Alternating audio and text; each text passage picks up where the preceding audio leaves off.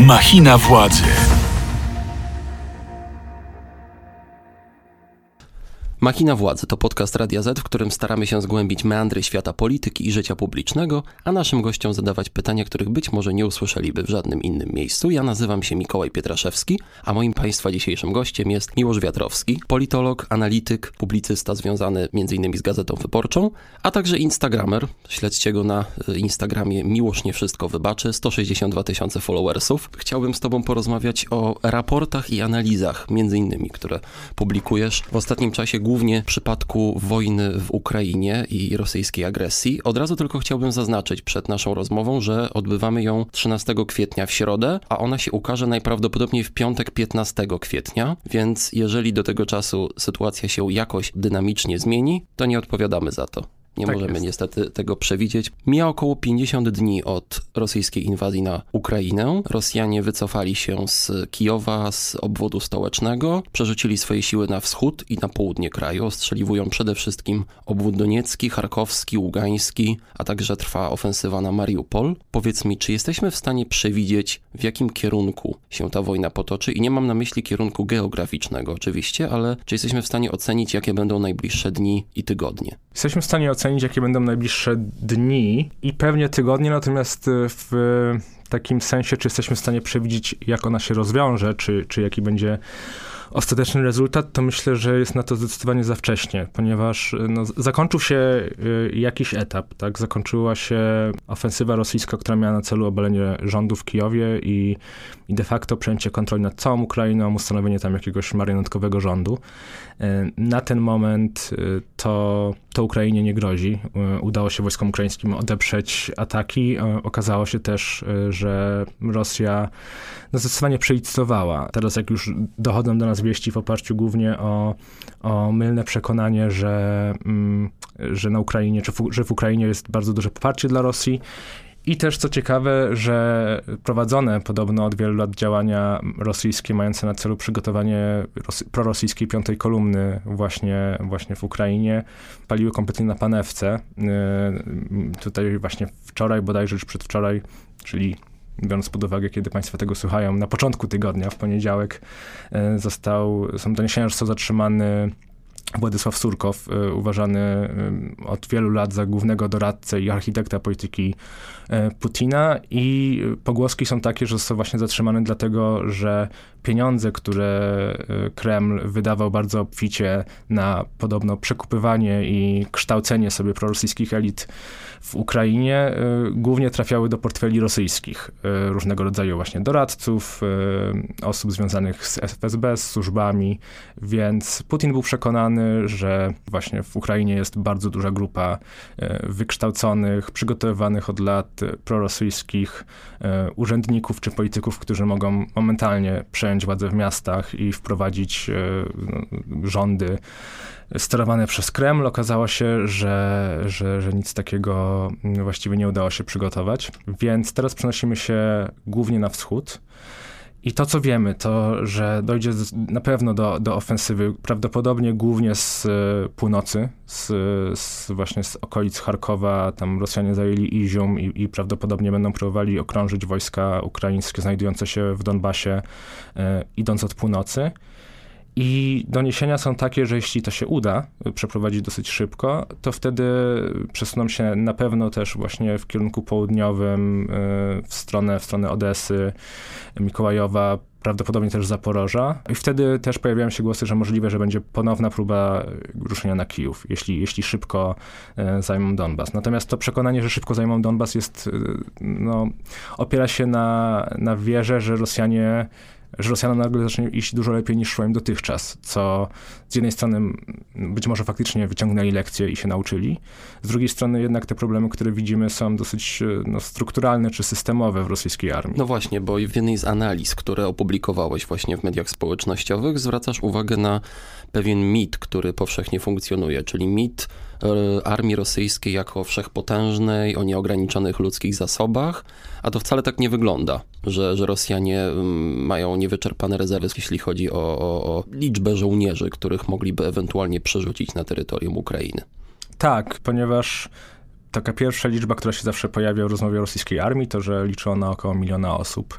I druga te, na świecie. Tak, druga na świecie, też druga na świecie pod względem jakby nie, nie tylko liczebności, ale też, e, też siły militarnej, e, uzbrojenia i, i, i tym podobnych. I wtedy myślimy sobie, ok, jakby to jest milionowa armia, na razie z tego, co wspominano, e, na, do inwazji Ukrainy wysłano około 160 tysięcy żołnierzy rosyjskich plus 30 tysięcy tych separatystów w Donbasie, więc mamy jeszcze 800 tysięcy, tak, więc tutaj na razie bardzo, bardzo często pojawiają się głosy, albo pojawiały się na początku, że oni wysłali po prostu jakieś mięso armatnie, tak, żeby osłabić Ukraińców, a, a potem wysłać prawdziwą armię. E, no nie do końca tak jest, to znaczy ten milion to są siły zbrojne, czyli tutaj wchodzi marynarka wojenna, lotnictwo, siły kosmiczne, e, siły, siły rakietowe, które no, są jakby żołnierze odpowiedzialni właśnie za, za cały arsenał rakietowy, nuklearny. Ale też Rosji. Ros siły rosyjskie stacjonujące na przykład w Syrii.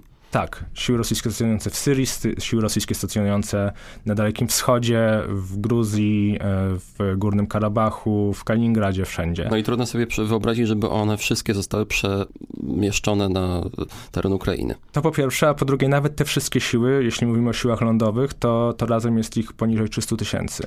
Na, na kraj, no największy kraj świata, kraj, kraj o, o no niewyobrażalnej dla nas e, jakby wielkości geograficznej, więc e, po dotychczas dotychczasowych ruchach armii, mam na myśli nie ruchach fizycznych, ale właśnie postępowaniach, czyli z jednej strony takim dosyć desperackim przenoszeniu żołnierzy właśnie chociażby z terenów Abchazji czy, czy Osetii w Gruzji, czy z Kaliningradu, czy te pomysły o tym, żeby właśnie brać syryjskich ochotników, pokazują, że, że Rosjanie tak naprawdę nie za bardzo mają skąd wziąć nową, drugą silną armię. To też pokazuje fakt, że w normalnych okolicznościach ta armia, która walczyła w Kijowie, w Czernichowie, w Sumach, no po 30 czy 35 dniach bardzo, bardzo wyczerpujących, trudnych walk, nie powinna zostać od razu przerzucona na nowy front, zwłaszcza, że tam ponieśli też ogromne straty, więc w normalnych okolicznościach, w których Rosja miałaby większe zasoby, to ci żołnierze prawdopodobnie przeczekaliby miesiąc, zrekonstruowano by ich e, bataliony i, i dopiero z powrotem zostaliby po jakimś odpoczynku rzuceni na front. Tymczasem z tego, co, co wiemy, no to oni są rzucani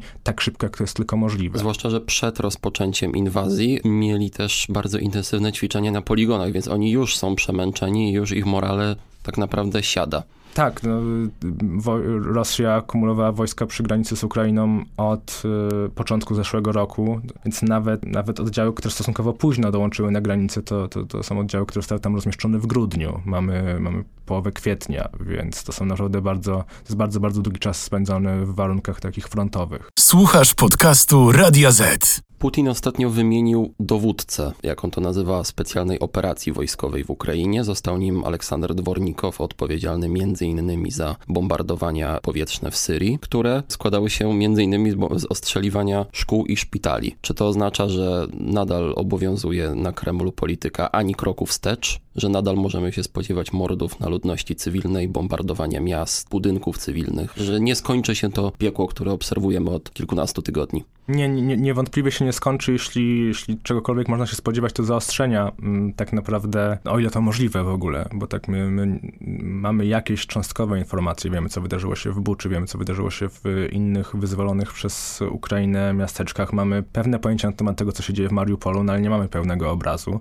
więc być może mówienie o tym, że oni jeszcze zaostrzą kurs jest nie na miejscu, ponieważ tak naprawdę możliwe, tego kursu poza użyciem broni chemicznej właściwie zaostrzyć się nie da. Natomiast, y, no tak, Rosjanie będą niewątpliwie stosowali taktykę spalonej ziemi. Mimo tego, że wojska lądowe koncentrują się w tej chwili w Donbasie, to prawdopodobnie dalej czeka nas y, bombardowanie czy ataki rakietowe na Kijów, na pewno na Charków, które już się wzmocniły. W pewnym momencie, kiedy Rosja ogłosiła to, że wycofuje się z właśnie z obwodów kijowskiego, czernichowskiego i z reszty północy, Kreml próbował to ubierać w takie słowa, że to jest y, wyciągnięcie ręki do, do rządu ukraińskiego, ułatwienie rozmów pokojowych. To oczywiście była absolutna bzdura wtedy i pozostaje to bzdurą. Zresztą Putin na początku tygodnia powiedział, że rozmowy pokojowe tkwią w martwym punkcie. E, one tkwiły w martwym punkcie od samego początku, ponieważ nigdy nie były przez Rosję traktowane poważnie.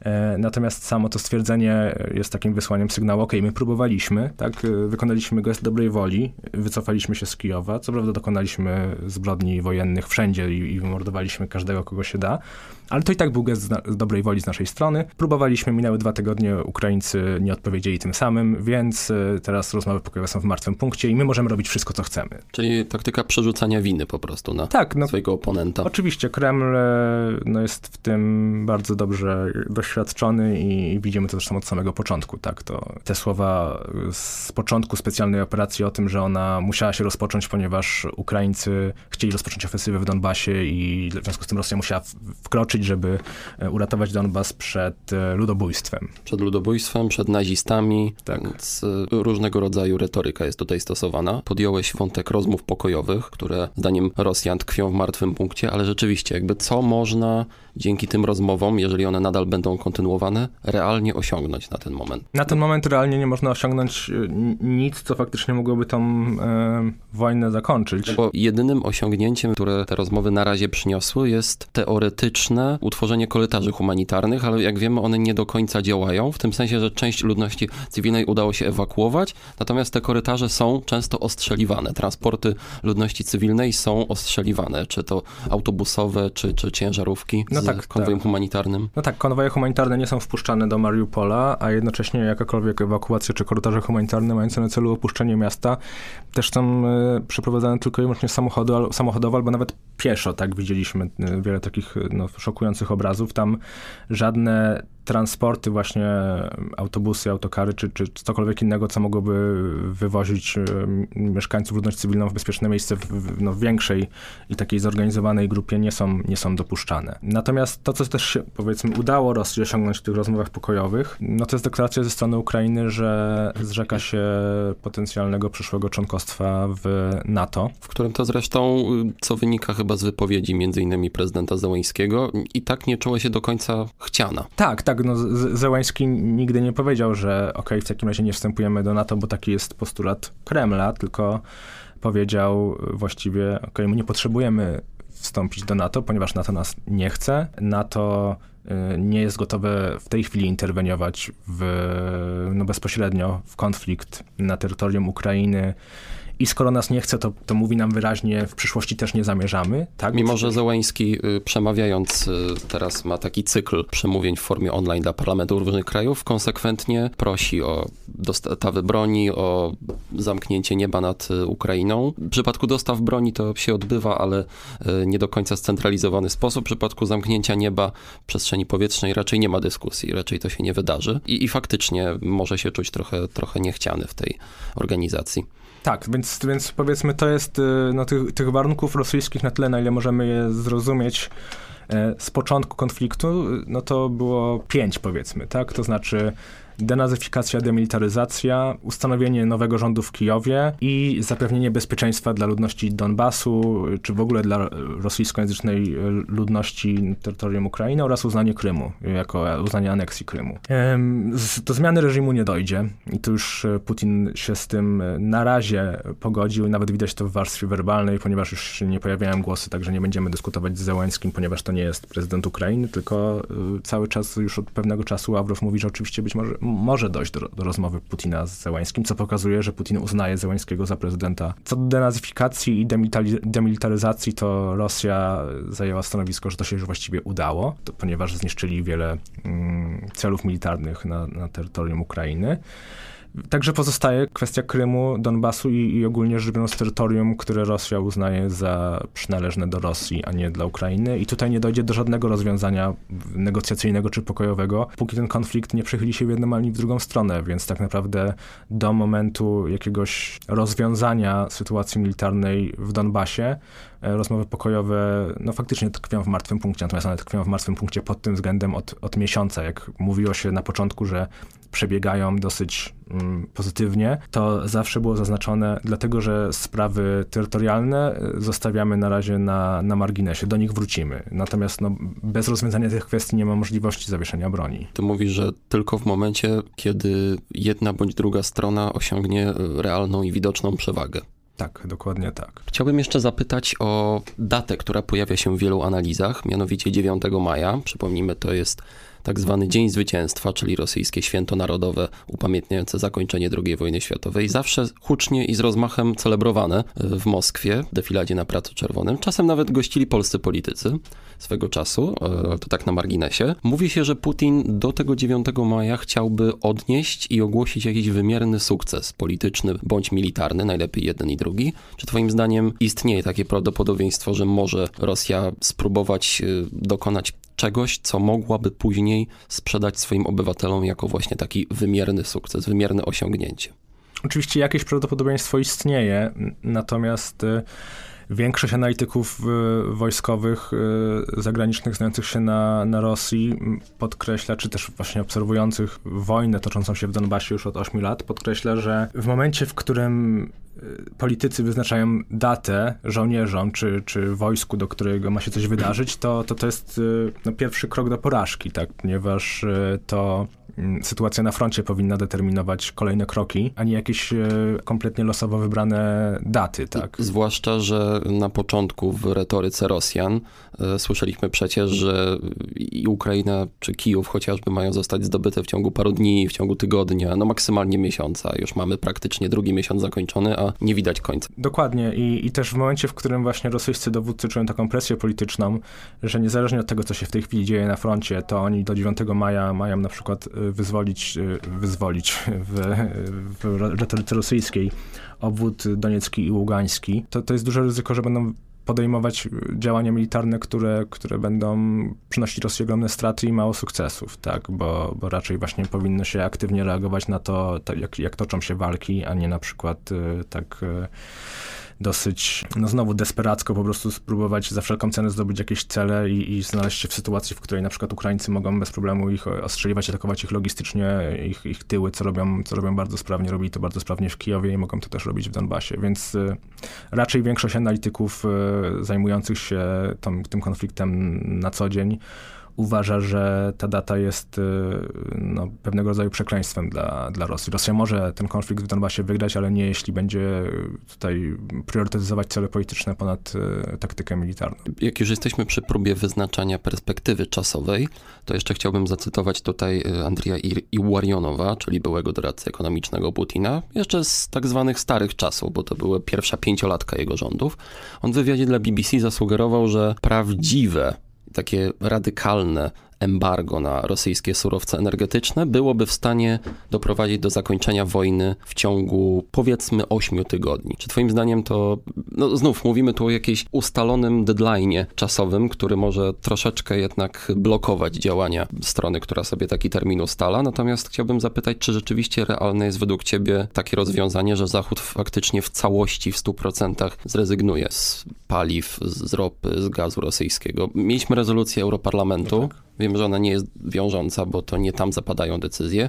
Wiemy, że w przypadku Europy czy Unii Europejskiej nie ma jednolitości, jeśli chodzi o, o decyzję w tej sprawie. W którą stronę to się potoczy? Tutaj głównym rozgrzewającym czy głównym blokującym jest Berlin. Co prawda nie, nie jest to jedyny, jedyny kraj, który na razie na takie embargo się nie zgadza, a i też w krajach, które się na to embargo na przykład zaskakująco zgadzają, takie myślę tutaj o, o Włochach. Też są e, takie podejrzenia, że na przykład jest to bardzo bezpieczne rozwiązanie dla, dla premiera Włoch, żeby powiedzieć, że my się na to embargo zgadzamy, ponieważ zakłada, że Berlin tak się na to nie zgodzi, więc tak naprawdę nie wiemy, co by się stało, gdyby Berlin położył to na stole. Presja na rząd niemiecki jest ogromna, zwłaszcza ze strony krajów tak zwanego południa, tych krajów, które 10 lat temu właśnie strofowane przez Angelę Merkel musiały wprowadzać z dnia na dzień bardzo, bardzo radykalne cięcia budżetowe i, i reformy gospodarcze i wtedy narracja niemiecka była taka, że, że jednak taka terapia szokowa jest lepsza, tak, że, że, że to przełączenie się na zdrowy tryb gospodarczy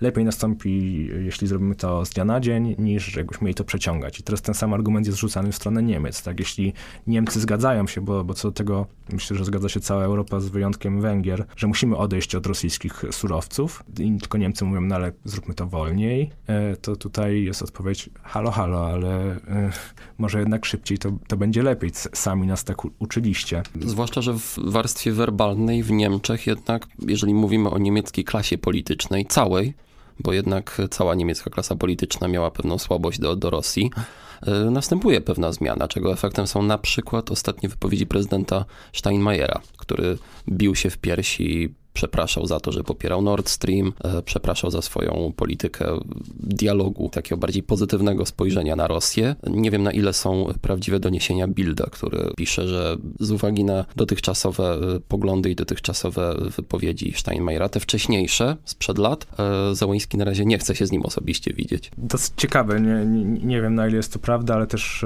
w pewnym sensie bym się nie zdziwił, gdyby Załański stwierdził, że, że no jednak jakiś sygnał ze strony Ukrainy taki wyraźny pod tytułem jeśli przez tyle lat wspieraliście de facto Rosję, to, to, to nie, nie wystarczą słowa, to znaczy jeśli, jeśli chcesz się spotkać, jeśli prezydent Steinmeier chce się spotkać, to, to w takim razie poprzyjcie embargo i wtedy możemy się spotkać e, natychmiast. Natomiast niemiecka opinia publiczna e, jest e, dużo bardziej pozytywnie nastawiona do, do wprowadzenia no, zdecydowanego i, i, szybkiego embargo niż póki co klasa polityczna.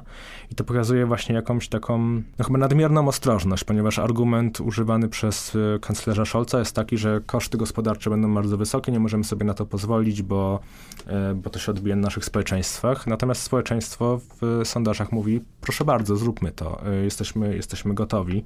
Oczywiście łatwiej jest powiedzieć, że jesteśmy gotowi na poniesienie pewnych kosztów niż je ponosić, natomiast trudno byłoby Scholzowi potem powiedzieć, że y, no, no, przepraszam, że wprowadziłem tak niepopularną politykę, tak, ponieważ y, niemieckie społeczeństwo jest na nią gotowe, więc myślę, że mm, trudno jest przewidzieć, jak zachowa się Scholz i, i reszta rządu niemieckiego w momencie, w którym no, to wszystkie okoliczności wspierające poparcie embargo są na miejscu, tak, więc to może mm, tak naprawdę nastąpić z dnia na dzień, a Scholz może nagle stwierdzić, ok, właściwie dobrze, zróbmy to. A po drugiej stronie równie dobrze możemy się spodziewać, że to będzie się ciągnęło jeszcze miesiąc, dwa, trzy. Słuchasz podcastu Radio Z. Właśnie, czy jesteś zaskoczony reakcją Zachodu? Mam na myśli jednak mimo wszystko dość, przynajmniej w fazie werbalnej, retoryczną, ostrą reakcję, zwłaszcza Stanów Zjednoczonych, taką stanowczą, potępiającą Rosję, wprost nazywanie Putina mordercą, ludobójcą, rzeźnikiem, sankcje e, gospodarcze. Można oczywiście dyskutować, czy one są skuteczne, czy nie, czy zostały wprowadzone z odpowiednim tempem, czy, czy, czy nie, natomiast e, nie da się ukryć, że rzeczywiście Zachód zareagował w opinii wielu komentatorów nawet ostrzej niż się spodziewano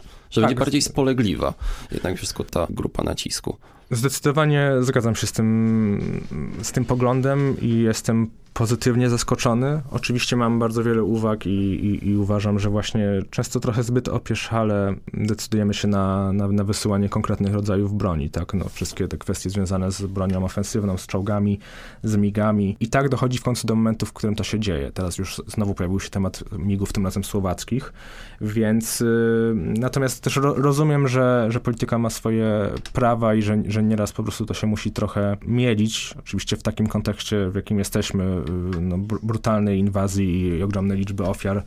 Chcielibyśmy, żeby wyglądało to inaczej i moim zdaniem mogłoby to wyglądać inaczej, natomiast y, na pewno Zachód wykazuje ogromną determinację większą niż można się było spodziewać i to jest jakiś, jakiś jakby no jeden z niewielu bardzo optymistycznych e, aspektów e, tej inwazji, że, że Putinowi właściwie udało się osiągnąć wszystko to, czego się bał, tak? Zjednoczenie Zachodu, z, wzmocnienie NATO, wzmocnienie kooperacji pomiędzy Unią Europejską a Stanami Zjednoczonymi, ogromne wsparcie dla Ukrainy na każdym poziomie, łącznie z obietnicami przyspieszonej drogi do członkostwa w Unii Europejskiej. W której w odróżnieniu do NATO Ukraina jest jednak oczekiwana i i, mile widziana. Na, na, ten moment, tak? Wiadomo, że jesteśmy w takim momencie jednak mobilizacji pewnego festiwalu Solidarności, Karnawału Solidarności. Yy myślę, że no to, to, to, czy, to, to jednak jest bardzo, bardzo trudny proces zintegrowania Ukrainy z Unią Europejską, zwłaszcza po zniszczeniach wojennych, zwłaszcza w momencie, w którym ta wojna się skończy. Zobaczymy, czy, czy tą determinację uda się utrzymać, no ale na razie jest ona zaskakująco no, wysoka. Pytałem o Zachód, ponieważ przez lata funkcjonował jednak taki pogląd, że owszem, Putin jest zły, Putin jest autokratą, a przynajmniej nie jest demokratą. Funkcjonował jako zły, ale powiedziałbym, że bardziej z gatunku antagonistów w filmach o superbohaterach. Trochę jak taki Lex Luthor z y, Supermana. To znaczy, że istniała pewna hierarchia dyktatorów, w której na czele był na przykład Kim Jong-un, czy jego ojciec Kim Jong-il. Bardzo wysoko był też Łukaszenka, Hugo Chavez w Wenezueli, e, Ayatollahowie w Iranie.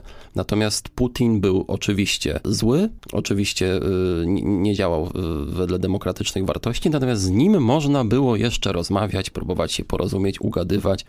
Czy masz wrażenie, że Zachód po prostu był uśpiony przez, y, nie wiem, czy to jakąś charyzmę Putina, czy przez właśnie interesy związane z surowcami energetycznymi, czy jakąś taką obawę przed tym, że wejście na wojenną ścieżkę z, z Rosją może zaburzyć porządek świata? Na pewno interesy odgrywały dużą rolę i też takie przekonanie, znaczy też y, no trzeba rozróżnić różne fazy rządów Putina, tak? Jego retoryka nie zawsze była tak antyzachodnia, współpraca z Europą nie zawsze tak y, trudna jak teraz, y, czy właściwie no teraz jest niemożliwa, no ale w ostatnich latach była dużo trudniejsza już po inwazji y, na, na Krym i, i atak, ataku na Donbas, więc długi czas była wiara, że właśnie pewnego rodzaju appeasement, czy, czy próba z, zbliżenia Putina co najmniej właśnie interesami gospodarczymi z Europą, ze Stanami, będzie działała łagodząco na, na, na ambicje terytorialne Putina. To raz. Dwa, no Rosja jest y, spadkobierczynią Związku Radzieckiego i żyliśmy przez 40 y, ponad lat y, w systemie, w którym jednak porządek świata był na pewnym poziomie negocjowany pomiędzy z jednej strony Stanami Zjednoczonymi, z drugiej strony Związkiem Radzieckim i, i, i Putin poniekąd przejął tą schedę, tak, więc... Y, Zwłaszcza, że mówimy o człowieku, którego rozpad Związku Radzieckiego doprowadził do załamania. Tak, i uzna to za największą tragedię XX y, wieku. Natomiast no, no, jest całe grono analityków, y, politologów, ekspertów od geopolityki, ale też właśnie no, ludzi pracujących w administracji, w wywiadzie, w Ministerstwach Obrony krajów zachodnich, którzy do pewnego rodzaju właśnie zimnej wojny, ale jednak współpracy i, i, ciągłych rozmów z Rosją są, są przyzwyczajeni jeszcze z, no, z doświadczenia sprzed wielu dekad. Więc no tak, Rosja była po prostu uznawana za jakiś kraj, którego obejść się nie da. To znaczy jest to jedno z wielkich mocarstw, możemy się nie lubić, ale musimy rozmawiać. Tak trochę jak no, w tej chwili e, relacje z Chinami przypominają podobną dynamikę. Również dlatego, że oczywiście Rosja jest mocarstwem atomowym. Natomiast to, co właśnie Zachód uznawał za musimy rozmawiać, Putin uznawał za pewnego rodzaju carte blanche do, do prowadzenia coraz bardziej agresywnej, coraz bardziej brutalnej polityki, nie tylko wewnętrznej, ale też zewnętrznej, czego kulminacją było atak na, na Ukrainę 8 lat temu i, i, i to, co, to, co obserwujemy teraz. I, I teraz pewnego rodzaju maski opadły, tak. Czy w o tym będziesz też wspominał w swojej książce, bo jeśli nie ukaże się twój debiut y, książkowy, w którym jednym z istotnych wątków będzie właśnie próba zamachu Putina na tak zwane zachodnie wartości, wartości cywilizacji zachodniej. Czy na czym tak naprawdę w tym sensie, takim aksjologicznym zależy Putinowi? Będę argumentował y, w mojej książce, też często poruszam ten temat w, w artykułach, że Putin rozumie, że, że nie może jednocześnie współistnieć jego już prawie że totalitarny reżim e, i, i, i, pełnia władzy w Rosji, z demokratycznym Zachodem, z demokratyczną Ukrainą, które pokazywałyby Rosji, że inna przyszłość jest możliwa, że inny ustrój jest możliwy, że, że wolności obywatelskie są możliwe.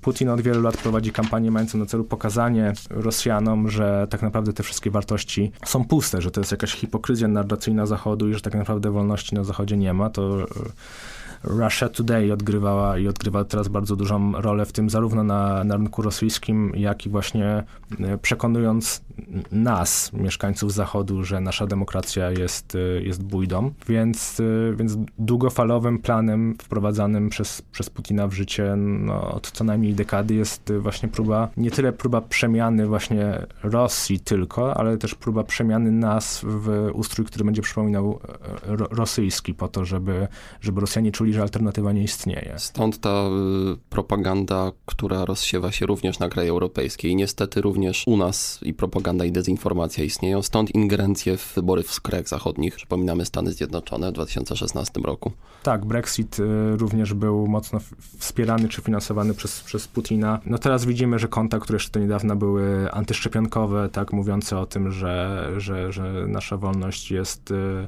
bezpardonowo atakowana przez nasze autorytarne rządy teraz powtarzają propagandę rosyjską w kwestii Ukrainy. To są te same konta, więc to też pokazuje pewnego rodzaju stworzenie infrastruktury dezinformacji, która wykorzystuje wszystkie możliwe kryzysy u nas na Zachodzie, żeby przekonać nas, że, że, że, właściwie lepsza przyszłość nie jest możliwa. Tak. Jeszcze chciałbym na koniec zapytać, gdzie w tym wszystkim jest Polska? Gdzie w tym wszystkim jest Polska? Mm. Ja już tutaj nie mówię o kwestii na przykład przyjmowania wielu uchodźców z Ukrainy, co, co, co robimy i to jako społeczeństwo pomagamy oczywiście na, na tyle, na ile potrafimy, choć powiedzmy sobie szczerze, głównie robią to ludzie, obywatele, organizacje pozarządowe, samorządy, e, natomiast mi chodzi o właśnie taki wymiar polityczny. No, myślę, że jeśli chodzi o wymiar polityczny, to dobrą odpowiedź, który um, jednocześnie na tej samej konferencji prasowej w zeszłym tygodniu e, atakował bezpardonowo prezydenta Macrona, e, kanclerza Scholza i byłą e, kanclerz Angelę Merkel i, i bronił Orbana. Którego trudno jest bronić po jego wypowiedziach z ostatnich tygodni. Tak, tak, jakby to pokazuje, że Polska